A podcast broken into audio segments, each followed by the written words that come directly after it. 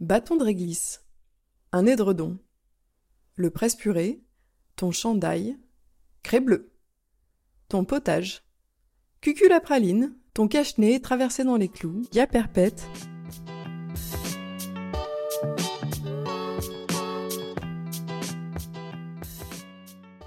Lorsque je me rappelle ces mots qu'employait ma grand-mère, un monde s'ouvre à l'intérieur de moi. Un monde aussi douillet qu'un câlin bien serré contre la poitrine de mamie. Un monde sucré et presque défendu comme un canard dans le café. Un monde mystérieux, porteur de promesses fabuleuses, comme un livre de contes dont on aurait seulement lu la première ligne. Il était une fois, il y a fort fort longtemps. Ce monde, c'est celui de l'enfance pour moi, c'est celui de l'âge adulte pour eux. Qui sont-ils? Nos parents, nos grands-parents, nos vieux, au minimum trois quarts de siècle à partager, et malgré tout, leur vie reste souvent un peu tabou pour nous. Leurs émotions, pas trop racontables, leurs doutes, leurs craintes, pas acceptables. Leurs amours, leurs émois, ah non, même pas chuchotables. Et pourtant, ils ont vécu des voyages fabuleux, des passions à vous foutre le feu au corps, des amitiés presque séculaires, des échecs mordants ou des déceptions vertigineuses J'imagine qu'ils vous ont déjà raconté certaines de leurs histoires. Avez-vous remarqué que ce qui est raconté au passé apparaît toujours comme une évidence, comme quelque chose de préétabli? Ce sont des faits, point, qui semblent presque avoir été écrits par avance et non vécus tant ils nous paraissent désincarnés, impalpables, loin. Ce sont des histoires. Des histoires de famille, souvent, Ma grand-mère a été abandonnée par sa mère, elle était de l'assistance comme on dit. Point. Mon père a traversé l'Atlantique à la rame, il a construit son bateau. Point.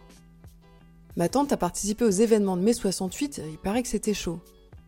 Point. Mais on oublie qu'avant d'être racontées au passé, des personnes ont vécu ces histoires au présent. Et avant d'être leur présent, elles ont été leur futur.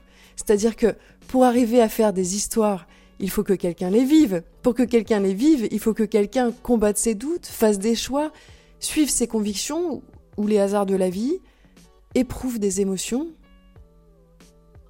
Il faut que quelqu'un ait vécu et il faut que quelqu'un raconte.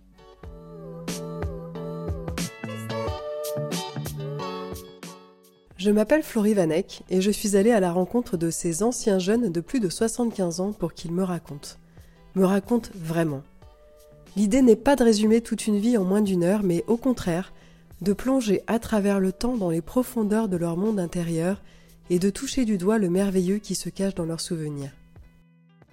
Alors, pour nous laisser le temps d'aller au fond des choses, j'ai choisi de parler avec chacun d'eux d'un seul thème, mais qui a été moteur tout au long de leur histoire. Il peut s'agir d'une profession, d'une passion, d'une idéologie, d'une vision du monde, d'un projet de vie, d'une autre personne qui a su guider leurs pas, ou même d'un trait de caractère qui a pu guider tous leurs choix. Et puis autour de ces souvenirs intimes qui viennent avec leur lot d'émotions, de sourires et de madeleine, on s'interroge aussi sur leur rapport à leurs propres parents, leur enfance, leur propre parentalité, le sens qu'ils donnent à la vie et à leur vie, leur vision du monde d'aujourd'hui et leurs rêves pour l'avenir de notre société et de notre humanité. Et si ça vous dit, j'ai bien envie de partager tout ça avec vous. Rendez-vous le 10 mai pour découvrir le premier épisode de Yaperpète sur toutes les plateformes de podcast. Oui, ça s'appelle Yaperpète, vous vous en souviendrez d'ici là? Yaperpète, c'est bientôt